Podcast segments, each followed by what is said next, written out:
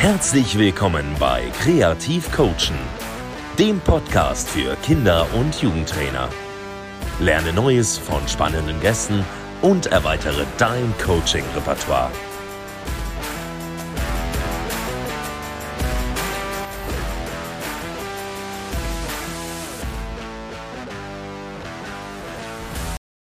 So, moin zu einer neuen Folge meines Podcasts und damit heiße ich meinen heutigen Gast herzlich willkommen, Daniel Streder, Co-Trainer der U20-Nationalmannschaft und wir beginnen einmal mit einer Selbstvorstellung.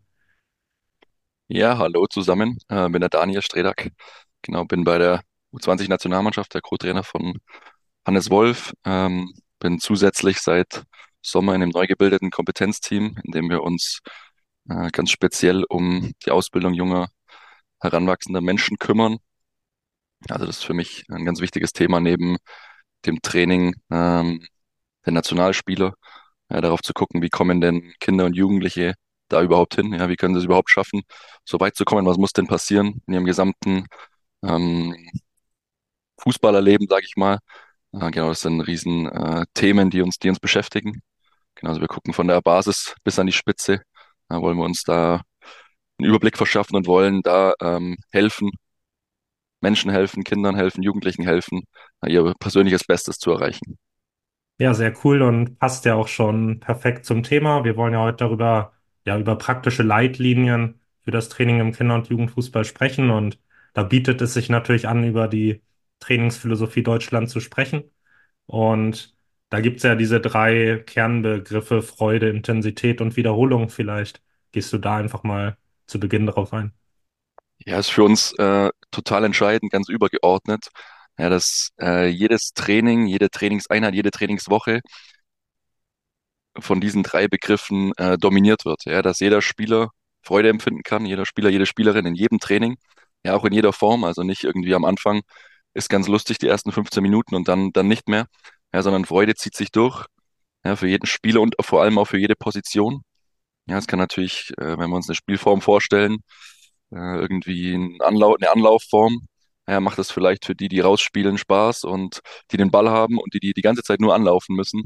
Weiß ich nicht, ob die riesen Spaß haben, wenn die eine halbe Stunde durch einfach nur immer ansprinten müssen. Ja, deswegen ja, Freude wirklich für jeden Spieler, jede Spielerin, jede Position. Dann Intensität. Ja, es muss, muss intensiv sein. Ja, jetzt, wir verfolgen alle den Fußball. Es wird immer intensiver. Das Spiel wird immer schneller. Ja, die Druckbedingungen ja, werden immer größer, ja, weil die Gegner natürlich oder jeder einzelne Spieler ja, immer athletischer wird. Das heißt, so dieses Thema Intensität ist absolut entscheidend. Ja, und das müssen wir entwickeln. Also so ein, wenn ich anfange im Profibereich intensiv zu trainieren, dann oder dass der, der Spieler das erste Mal im Profibereich irgendwie intensiv trainiert wird, dann ist es zu spät, dann kommt er da auch gar nicht hin. Also wir müssen das entwickeln von den ganz Kleinen, also von den äh, vom Kinderfußball, also von den Kindern im Kinderfußball, ja, die gerne Fußball spielen, die da Spaß dran haben. Ja, da müssen wir da schaffen, schon Intensitäten langsam zu steigern, ja, um das in ihrer Entwicklung ja, über die ganze Jugend immer weiter ja, steigern zu können. Und Wiederholung, ganz entscheidend. Alles, was ich, was ich oft mache, darin werde ich besser. Also genau das, was ich tue, genau darin werde ich besser. Jetzt gar nicht, gar nicht äh, gedacht im, im Einschleifen von Mustern oder Einschleifen von Techniken, äh, nicht in die Richtung, aber alles, was ich, alles, was ich mache, genau das kann ich danach auch besser.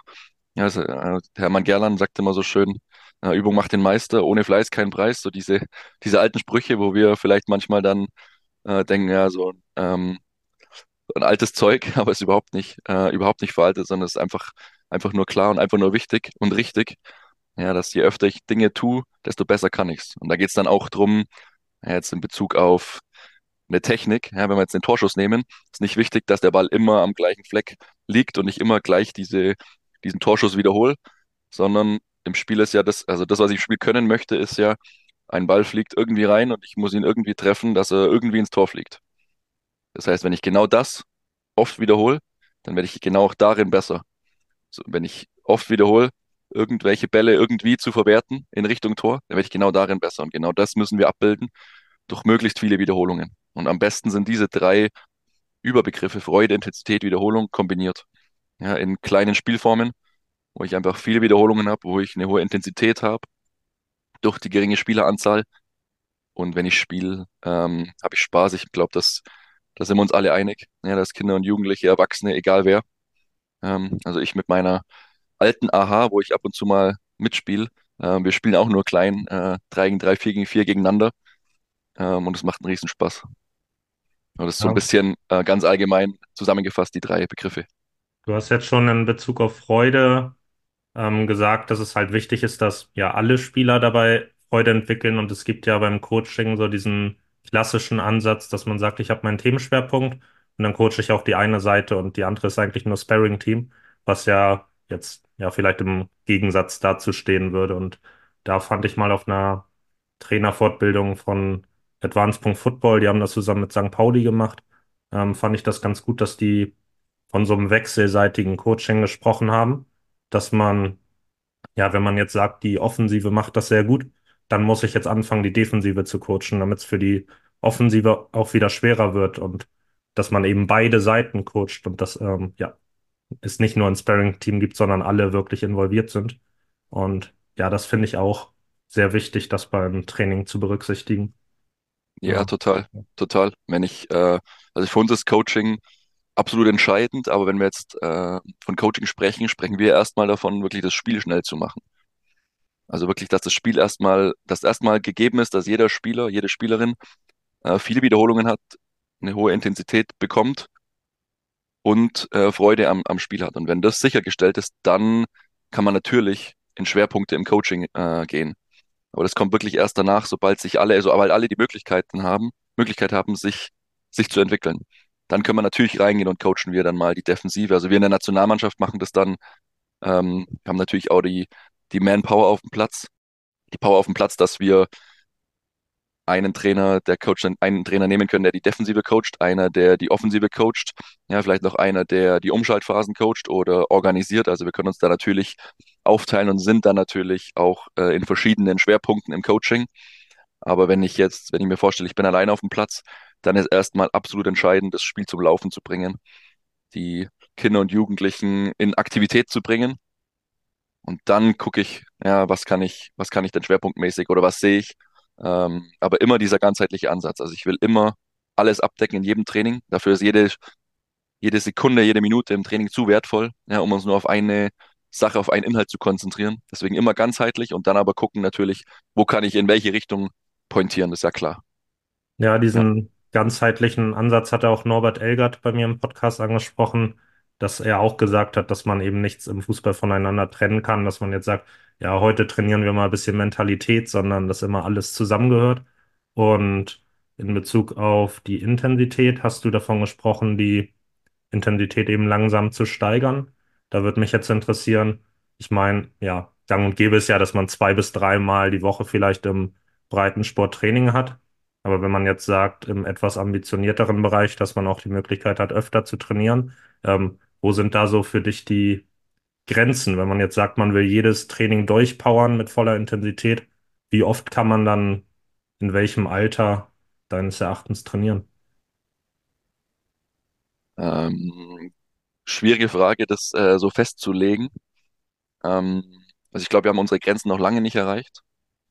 Ja, auch also unsere äh, körperlichen Grenzen, auch wenn man immer davon redet, ähm, wir sind athletisch super und top ausgebildet. Ich glaube, in Sachen Intensität haben, sind unsere Grenzen schon noch, schon noch weiter ähm, nach oben schiebbar. Ja, wenn ich mir da andere Sportarten anschaue, wie viel die trainieren, ähm, da können wir im Fußball auf jeden Fall noch, noch ein bisschen draufpacken. Und wenn wir das wirklich gezielt von dem Bambini-Bereich bis in den Seniorenfußball ähm, durchziehen, dann glaube ich, dass da noch viel möglich ist. In welchem Alter, wie viel, ist, ist wirklich schwer zu sagen, weil es total von ganz vielen Komponenten abhängt. Also wie gesagt, es hängt eigentlich, also ja, es hängt davon ab, wann, wann beginne ich denn damit. Ich kann nicht auf einmal jetzt intensiv, also ich kann nicht heute oder diese Woche trainiere ich äh, einmal oder diese Saison einmal, ein, zweimal die Woche, nächste Saison fünfmal und mache fünfmal dann hochintensives Training. Ähm, das ist nicht möglich. Aber wenn wir, wenn wir uns vorstellen, wir haben eine Mannschaft und wir lassen die mal, wir machen mal so ein Musterteam, ja, fangen im Bambini-Bereich an und trainieren da einmal die Woche, ja, ganz mit den ganz Kleinen, dann irgendwann zweimal die Woche, in der F-Jugend dann alle zwei Wochen dreimal, in der E-Jugend dreimal die Woche und so weiter. Und wir versuchen wirklich jedes einzelne Training ja, so am Limit zu gestalten, dann glaube ich, sind da Riesenschritte möglich. Ähm, dann kommt aber natürlich so Thema Pubertät, Wachstum, worauf man aufpassen muss. Ähm, da kann man, kann man auch gar nicht, kann man gar keine Regel rausgeben, wie viel oder was, was denn möglich ist. Aber ich sag, man kann mit Kindern, also wenn wir uns vorstellen, wie wir früher auf dem Bolzplatz gekickt haben, also man kann jeden Tag intensiv trainieren. Also man kann sieben Tage die Woche, äh, fünf Stunden intensiv drei gegen drei spielen. Das ist kein Problem grundsätzlich. Ähm, muss man aber natürlich gucken, was, was der Körper jeweils gewohnt ist. Ja, wenn ich jetzt einfach draußen bin und kick jeden Tag, dann kann ich natürlich nach ein paar Jahren auch jeden Tag kicken und das macht mir nichts aus. Wenn ich es aber jetzt auf einmal anfange, dann, wenn ich jetzt rausgehe, dann puste ich auch nach zehn Minuten. Ja, ähm, wenn ich das aber mal dreimal die Woche mache, über, über einen Monat, dann geht's mir schon besser. Ja, und so kann man das einfach, kann man das relativ schnell auch entwickeln. Ähm, aber das sind so die Komponenten und so. Die Hauptkomponente, woran man sich halten kann, ist eigentlich so Thema Netto-Spielzeit. Also das ist das, was wir auch absolut in den Fokus rücken in der Trainingsphilosophie Deutschland. Ja, dass wir die Netto-Spielzeit erhöhen. Ja, das ist, das ist für uns die, die Stellschraube, womit wir Intensität und Wiederholungen erhöhen können. Ja, Freude generell bei Spielen, in den Spielformen, aber was man wirklich sehen kann, ist dann die Intensität, die Wiederholungsanzahl, wenn wir an der Netto-Spielzeit schrauben. Das bedeutet, wie lange jeder Spieler, jede Spielerin in kleinen Spielformen spielt. Und damit kann ich natürlich Intensität, äh, mit der Intensität spielen und kann mir, also ich habe jetzt, ich habe mit vielen Vereinen auch Kontakt, mit vielen oder mit vielen Trainern äh, von einzelnen, von großen Clubs, von Profiklubs äh, aus dem NLZ ähm, wo wir im Austausch stehen, ja, in Bezug auf Netto-Spielzeit. Das heißt, wie viel Zeit spielen die dann pro Woche, jeder Spieler, ähm, pro Woche netto? Und wir fordern ja, oder wir, ähm, ja, wir fordern eigentlich oder, oder sagen ein Minimum oder empfehlen ein Minimum von 48 Minuten bis zu 16, ab der U17 dann 32 in den kleinen Formen. Und da gibt's NLZ ähm, und Trainer, mit denen ich spreche, die haben dann 100 Minuten netto in der Woche ja, und schaffen das auch, diese 100 Minuten zu spielen. Und wenn wir uns das jetzt vorstellen, wenn wir jahrelang über 100 Minuten netto in den kleinen Formen haben, im Gegensatz zu dem, wenn wir nur 50 Minuten netto in den Formen haben, dann entsteht da ein ganz anderer Spieler. Also das ist die Hauptkomponente ja, oder Stellschraube, mit der wir an der Intensität ähm, arbeiten können. Ja, und es kommt ja auch einfach drauf an, wenn es um die Häufigkeit geht, was machen die sonst noch so? Es gibt ja sehr sportlich aktive Spieler, die man dann trainiert und eben welche, die nur Fußball spielen und sonst eigentlich nichts, außer vielleicht das bisschen Schulsport machen. Ähm, von daher muss man da wahrscheinlich auch nochmal differenzieren und dann individuell auf die Spieler eingehen.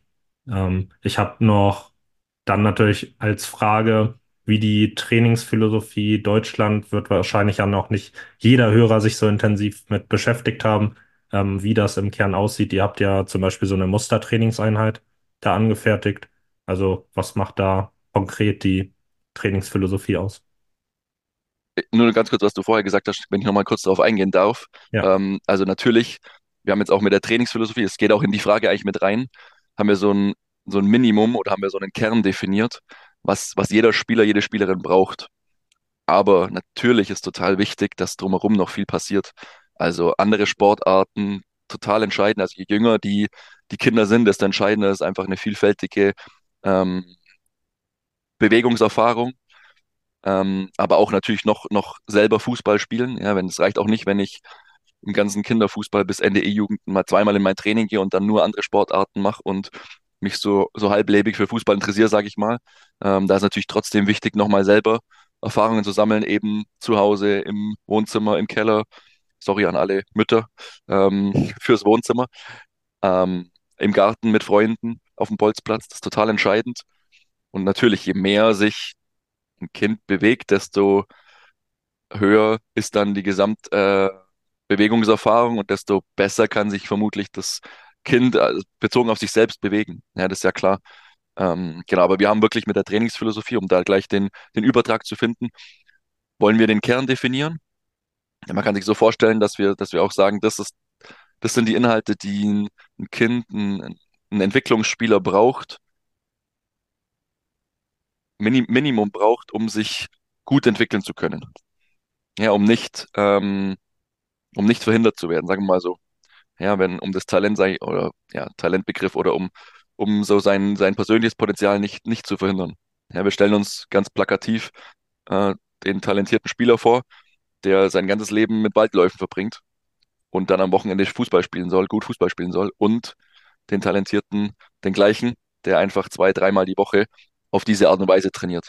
Ist uns allen klar, dass da ein ganz anderer Spieler dabei rauskommt. Und das ist einfach das, was wir, was wir wollen. Wir wollen unterstützen, wir wollen helfen, Empfehlungen geben, mh, dass, dass wirklich auch jeder oder jedes Kind, jedes Kind, jeder Jugendliche, jede Jugendliche in Deutschland äh, die Möglichkeit hat, gut zu trainieren oder gut trainiert zu werden. Weil es auch, ist auch oft gar keine Absicht. Also wir sind ganz viel mit, mit Trainern im Austausch und ganz vielen Gesprächen und mh, das ist einfach fehlendes Wissen bei ganz vielen, was, was man denn macht. Also viele haben ihr eigenes Training erlebt und nehmen sich dann die Zeit, äh, geben da viel Motivation rein, überlegen sich äh, viele Dinge, wissen es aber einfach nicht besser und tun sich dann auch schwer damit. Also wir, ganz viele sind super dankbar. Ähm, also wir, wir erfahren gerade wirklich so eine, so eine Welle der Dankbarkeit, muss man sagen, von, von aus jeglicher Richtung, weil wir einfach, weil wir einfach ganz vielen Menschen damit helfen, ganz vielen Trainern, wenn wir uns den, den Papa vorstellen, der selber gespielt hat, seit zehn Jahren nicht mehr Fußball spielt und jetzt äh, fängt sein Sohn, seine Tochter an zum Fußballspielen und der nimmt sich die Zeit, er unterstützt, aber er weiß gar nicht, was er tun soll. Ja, das ist ja echt eine schwierige Situation, ja. Und dann kommt man von außen und sagt, oh, was trainiert der denn da? Aber eigentlich ist es unfair, weil er weiß es ja vielleicht auch, oder er weiß es einfach nicht. Und wir haben ganz, ganz viele, die dann einfach dankbar sind und sagen, ja, genau, okay, cool, da weiß ich, habe ich was, woran ich mich hangeln kann, ja, was ich machen kann. Und dann gibt's immer noch super viele Freiheitsgrade. Also wir haben ja die beste Trainingseinheit äh, definiert, ja, mit, äh, mit einem Zeitmuster 15:30, 15:30, also bei 90 Minuten, äh, 15 Minuten Warm-up, 30 Minuten dann der erste Spielblock, dann nochmal 15 Minuten den Zwischenblock und nochmal 30 Minuten den zweiten Spielblock. Für uns absolut entscheidend sind diese beiden Spielblöcke. Ja, da sagen wir, da müssen wir klein trainieren, ja, in kleinen Spielformen trainieren, um eben einzuzahlen auf Freude, Intensität, Wiederholung, weil wir es nur in kleinen Formen schaffen. Ja, man stellt sich einen Stürmer vor im 8 gegen 8, wie viele Ballkontakte der Stürmer hat und wie viele Torabschlüsse der Stürmer hat. Wir wollen ja am Wochenende, dass der, dass der ein Tor macht, ja, dass der irgendwann in vielen Jahren viele Tore schießen kann. Und man stellt sich vor, wie viele Torabschlüsse der Stürmer im 3 gegen 3 hat.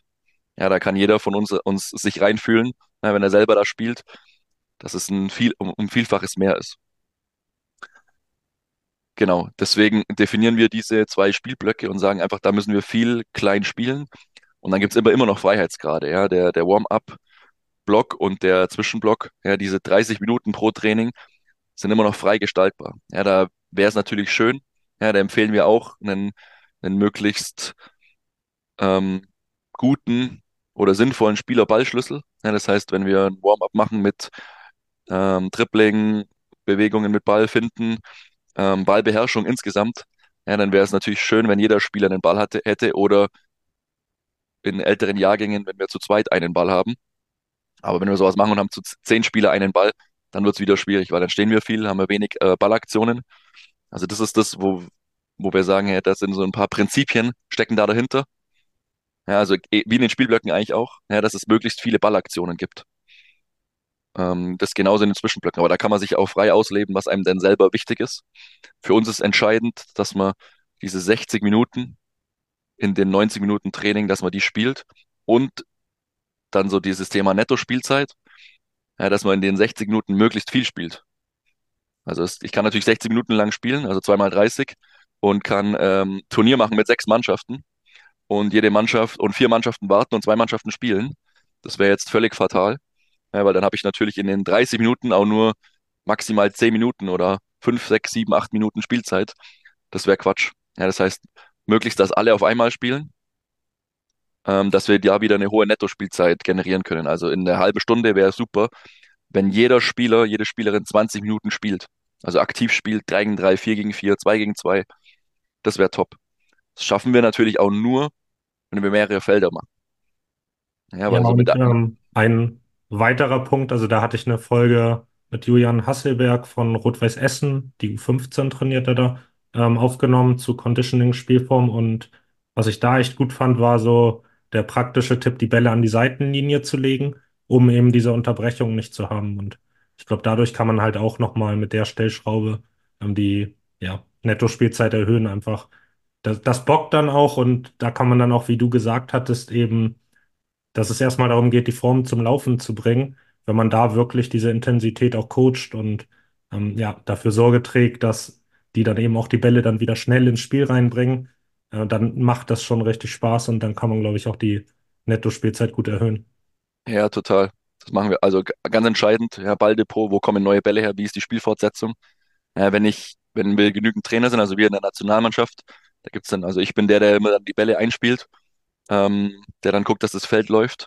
Ja, das, aber in, im, ähm, in, an der Basis, wenn ich dann ein Trainer bin oder mal, mal alleine mit 18 Spielern, ja, dann mache ich drei Felder und dann lege ich eben die Bälle um das Feld rum. Ja, oder mache Balldepots in der Mitte jeweils zwischen den Feldern, dass die Spieler selbstständig sofort den nächsten Ball holen können. Ähm, ganz entscheidend. Ja, also, als, äh, wie ich gesagt habe, kleine Form. Ja, und dann Thema Aktivität, Thema ähm, Nettozeit, also Aktivität hochhalten mit Bällen. Und dann kommt das Coaching. Und dann komme ich rein und mache auch noch das Spiel schnell. Ja, und erst dann im Anschluss würde irgendwie inhaltliches Coaching kommen. Aber das ist absolute Basis, genau, dass jeder Spieler viele Aktionen haben kann. Dann, ähm, also erstmal, ich finde den Aufbau der Trainingseinheit sehr gut. So der einzige Aspekt, du hast ja schon gesagt, dass es da sehr viel Freiheitsgrade noch in diesen, ja, in der Aufwärmphase und in der technischen Phase gibt. Ähm, mich würde interessieren, es gibt ja immer so die Debatte darum, wie früh sollte man spezialisieren. Und ähm, ja, es wird viel über die Vorteile von polysportiven Training gesprochen. Wir haben ja schon gesagt, dass die natürlich also die Spieler auch zum Teil noch weitere Sportarten betreiben.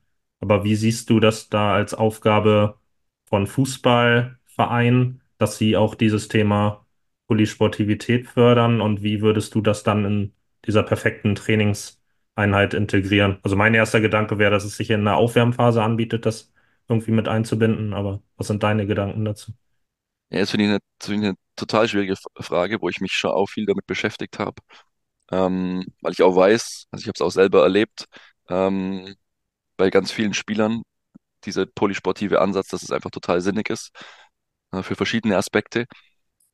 Wenn wir jetzt aber an die Basis gehen und ich habe, also ich, wenn ich, wenn ich jetzt einen Verein nehme, F-Jugend, ich habe einmal die Woche Training, dann würde ich sagen, dann spiel Fußball. Dann mach so viel Fußball, wie es geht.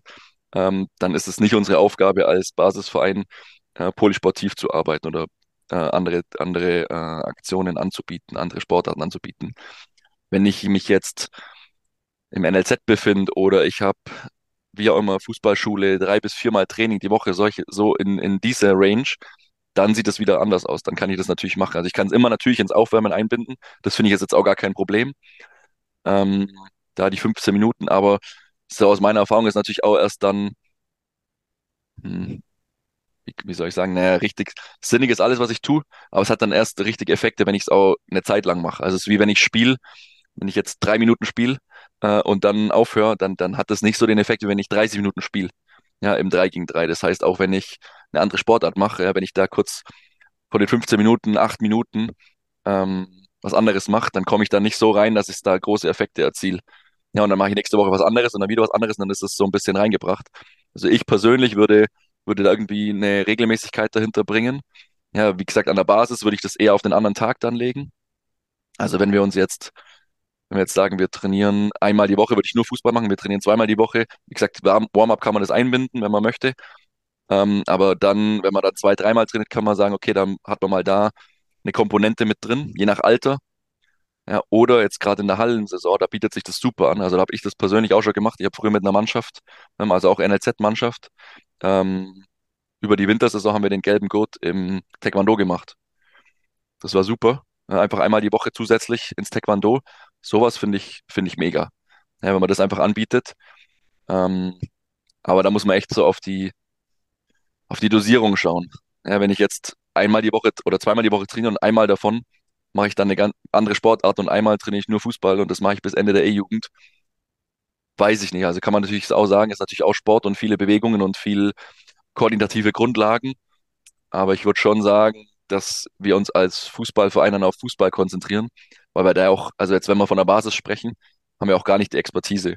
Also ich würde eher so dahin gehen, so ein Zusatzangebot zu schaffen, weil da geht's ja auch, geht's ja auch um Motivation. Also was, auf was haben denn die Spieler, die Spielerinnen Bock? Ja, die kommen ja ins Fußballtraining, weil sie Fußball spielen wollen. dann würde ich da die, äh, diese Lust auch stillen und würde dann aber zusätzlich anbieten. Also man kann das, ich, man kann das, glaube ich, relativ einfach, also man kann es relativ einfach machen, wenn man engagiert ist, ja, und mit anderen Vereinen einfach spricht. Also es gibt ja fast jede Sportart sucht ja auch Kinder. Ähm, und die sind dann auch froh, wenn dann Kinder einfach, also können ja auch im, im Basisbereich können die auch total locker zwei Sportarten nebeneinander machen. Also ich hatte auch einen Spieler der, im NLZ, der hat bis zu 15 nebenzu Handball gespielt. Ist auch überhaupt kein Problem. Er wird dann irgendwann eng, wenn man dann fünf, sechs Mal die Woche trainiert mit Schule und so weiter. Da muss man dann äh, drauf achten. Aber an der Basis können die ja auch locker zwei Sportarten machen. Und da freut sich ja jeder Verein, wenn ich komme und sage, hey, ich habe hier eine Fußballmannschaft.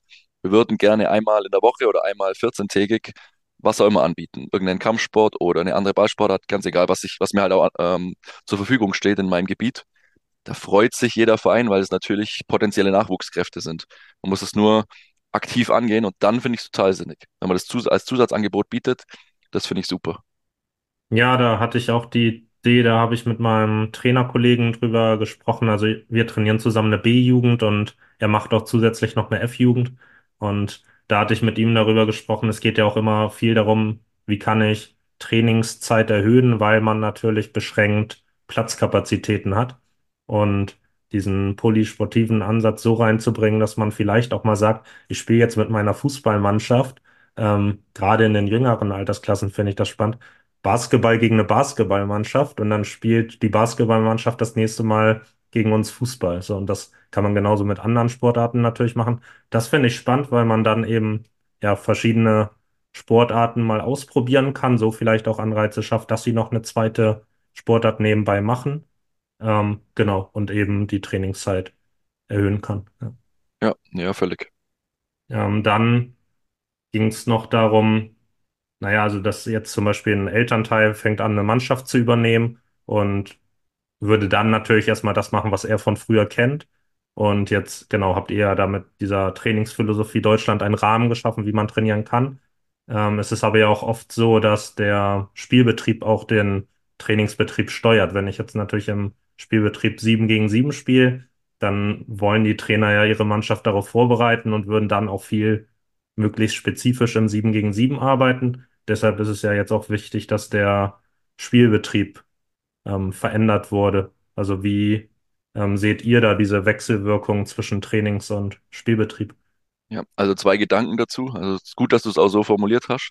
Ähm, so die Trainer wollen, genau an dem, an der Stelle kann man schon einen Cut in den Satz äh, machen, weil das ist überhaupt nicht entscheidend, was die Trainer wollen.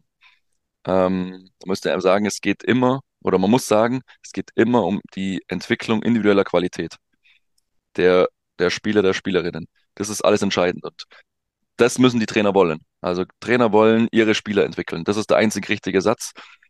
Und ich weiß, dass es so ist, dass Trainer Spiele gewinnen wollen, dass Trainer darauf vorbereiten wollen und ähm, dann noch früher vorbereiten. Also da hatte ich ganz, ganz viel, lang hatte ich da immer Dispute, wenn es um Vorbereiten ging, weil wenn wir sagen, wir wollen das 11 gegen 11 vorbereiten, da ging es dann damals um, um die D-Jugend. Wir wollen in der D-Jugend die C-Jugend vorbereiten, also spielen wir schon im zweiten Halbjahr D-Jugend 11 gegen 11. Wenn man so weiter verfährt, dann müsste man ja sagen, na okay, irgendwann ist dann etabliert, im zweiten Halbjahr 11 gegen 11 zu spielen in der D-Jugend.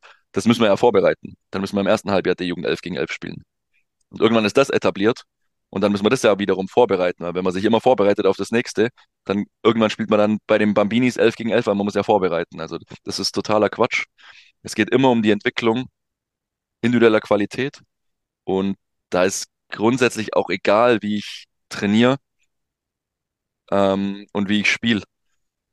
Mit Ausnahme, wir haben äh, Junioren-Bundesliga, wir spielen 11 gegen 11, wir brauchen mal große Räume, Läufe und so weiter. Das sind so die athletischen Komponenten. Natürlich brauchen wir dann auch. Also das, da geht es dann irgendwann in ein Niveau, wenn ich dann fünf, sechs Mal trainiere, dann muss ich sowas auch vorbereiten. Aber wenn wir von der Basis sprechen, kann ich die ganze Woche klein spielen und am Wochenende groß. Weil ich, ich, ich sage auch immer, was, das Einzige, was wir vorbereiten müssen, ist den jungen Menschen auf Erwachsenenfußball. Das ist, das ist die, das ist entscheidend, das müssen wir vorbereiten. Das heißt, eigentlich können wir sagen, wir müssen Ende der U19, bis dahin muss der Spieler fertig sein. Und ähm, dann sehe ich in der C-Jugend, ich trainiere zweimal und ich spiele einmal, dann habe ich ein Drittel der ganzen Entwicklungszeit, bin ich dann in großen Spielformen. Also ich, ich spiele ja dann am Wochenende, das ist ja für mich dann eine Entwicklungseinheit und ich trainiere zweimal. Das ist gar nicht so vorbereitend aufs Spiel, sondern das Spiel gehört mit dazu zum Training. Also es ist die gesamte Arbeit äh, in der Woche und damit bereiten wir die nächste Saison oder dann eben den, den Erwachsenenbereich vor oder den Spieler insgesamt, die Spielerqualität. Deswegen hat es für mich wenig miteinander zu tun. Ähm, wie gesagt, Ausnahme dann hohes Niveau und ähm, genau athletische Vorbereitung. Aber ich weiß natürlich, wie so die Motivation ist und deswegen ist zweiter Schritt, ähm, also das war jetzt so Thema, Thema Haltung der Trainer, die finde ich muss sich verändern. Ja, wir wollen den Spieler besser machen. Punkt. Und was kann ich, wie, was kann ich tun, um den Spieler besser zu machen? Und wenn ich klein spiele, dann mache ich den Spieler besser, also mache ich genau das. Und Spiel am Wochenende, da versuche ich dann zu gewinnen und wenn es klappt, ist gut. Wenn nicht, muss ich besser mehr üben und besser trainieren, um es dann nächste Woche zu schaffen. Ähm, genau, aber ich muss nicht mein Training anpassen, um am Wochenende dann zu performen. Und zweite Sache ist natürlich unterstützt äh, ein Wettbewerb, der in diese Richtung geht, unterstützt es auch, weil und deswegen kam ja auch die Veränderung und kommen vielleicht oder ja, wird auch noch über weitere Veränderungen nachgedacht, ähm, weil wir das als absolut entscheidend sehen. Natürlich auch, wie die Kinder am Wochenende spielen, weil das ist auch die große Motivation der Kinder. Da kommen dann Oma, Opa, Onkel, Tante. Ähm, da ist, ist man natürlich besonders motiviert. Deswegen hat das, also für uns hat das Training keine geringere Wertigkeit, aber ganz klar für den Spieler ist natürlich das Spiel am wichtigsten. Ähm, also sollte das auch optimal sein und ist aber jetzt ja gut bis E-Jugend dann im 4 plus 1 das ist ja super. Ja, das sehen wir auch als genau die richtige Anzahl an und dann in, bei den Babinis 2 gegen 2, 3 gegen 3. Ähm, das finden wir auch top. F-Jugend, dann noch äh, 3 gegen 3, das finden wir super. Also das geht alles genau in die richtige Richtung und unterstützt natürlich genau die Themen, die wir jetzt eigentlich die ganze Zeit besprochen haben.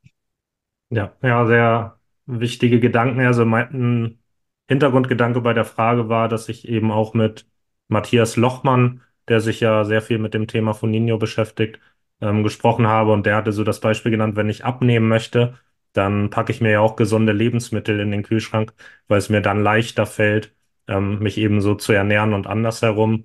Ähm, ja, sind die Motive von vielen Trainern eben wie sie sind, auch wenn die Haltung anders sein sollte. Und dadurch hat er halt gesagt, dass der Spielbetrieb da ganz entscheidend ist, damit sich auch der Trainingsbetrieb verändert, weil wir nicht einfach mal so jetzt eben die Motive von den Trainern verändern können. Natürlich mit Aufklärung über längere Zeit ähm, kann man da viele abholen, aber das hat eben auch seine Grenzen und deshalb fand er diesen zweiten Aspekt, ähm, Spielbetrieb zu steuern, ähm, auch nochmal sehr wichtig. Ja. ja, auch sehr gutes Beispiel. Ja. Wir stehen in ganz engem Kontakt mit dem Matthias Lochmann. Ähm, ja, und das inhaltlich genau richtig, ja. Genau, dann ähm, kommen wir auch zur Abschlussfrage. Die ist immer die Frage nach ja, dem schönsten Moment als Trainer. Da bin ich sehr gespannt. Dem schönsten Moment als Trainer. Uh, muss ich kurz überlegen.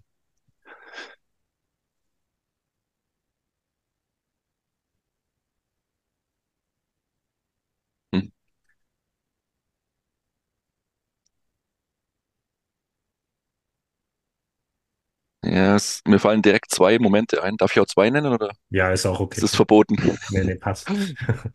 Ja, also was, was, was schon sehr besonders war, war, war mein erstes Länderspiel. Das war schon sehr besonders. Ähm, vor der, vor der großen Kulisse mit äh, den Spielern. Ähm, da war in Unterhaching gegen Polen äh, mit äh, echt vielen Zuschauern und äh, ja, einem super Spiel. Und das war schon sehr besonders, so der gesamte, also man hat es da gar nicht in der Aktion nicht, aber so dann im Nachgang. Ähm, also in der Aktion ist man dann, oder im, im Spiel, kurz vorm Spiel ist man dann total im Tun und im, im Trainermodus. Da kann man das gar nicht, gar nicht fühlen, gar nicht genießen, aber im Nachgang war das schon, schon sehr besonders, was denn da jetzt so passiert ist und wo ich jetzt bin. Und ähm, genau, das war, war besonders und auf einem ganz anderen Niveau. Ja, war so meine erste Meisterschaft. Also ich habe ganz früh angefangen ähm, mit Mädels. Ich habe Mädels trainiert und haben dann, ich, ich glaube, im dritten Jahr ähm, haben wir dann, waren wir dann Erster in der Tabelle, mit dem zweiten aber punktgleich und dann gab es noch ein Entscheidungsspiel. Und dann sind wir alle zusammen mit einem großen Bus und äh, Fans ähm, an den, an den Ort gefahren und haben dann da das Entscheidungsspiel gespielt und gewonnen. Äh, es war super besonders. Also die erste Meisterschaft und so nach drei Jahren dann und mit dem Entscheidungsspiel. Ähm, ja, das ist mir jetzt auch direkt eingefallen. Das war auch ein sehr besonderer Moment. Ja, Ja, sehr cool. Dann auf jeden Fall danke, dass du dir heute die Zeit genommen hast. Und auch nochmal für die Zuhörer. Bin schon im Kontakt mit vielen weiteren Gästen, so dass euch da noch viele spannende Folgen erwarten. Und dann hören wir uns beim nächsten Mal. sehr gerne. Vielen Dank dir.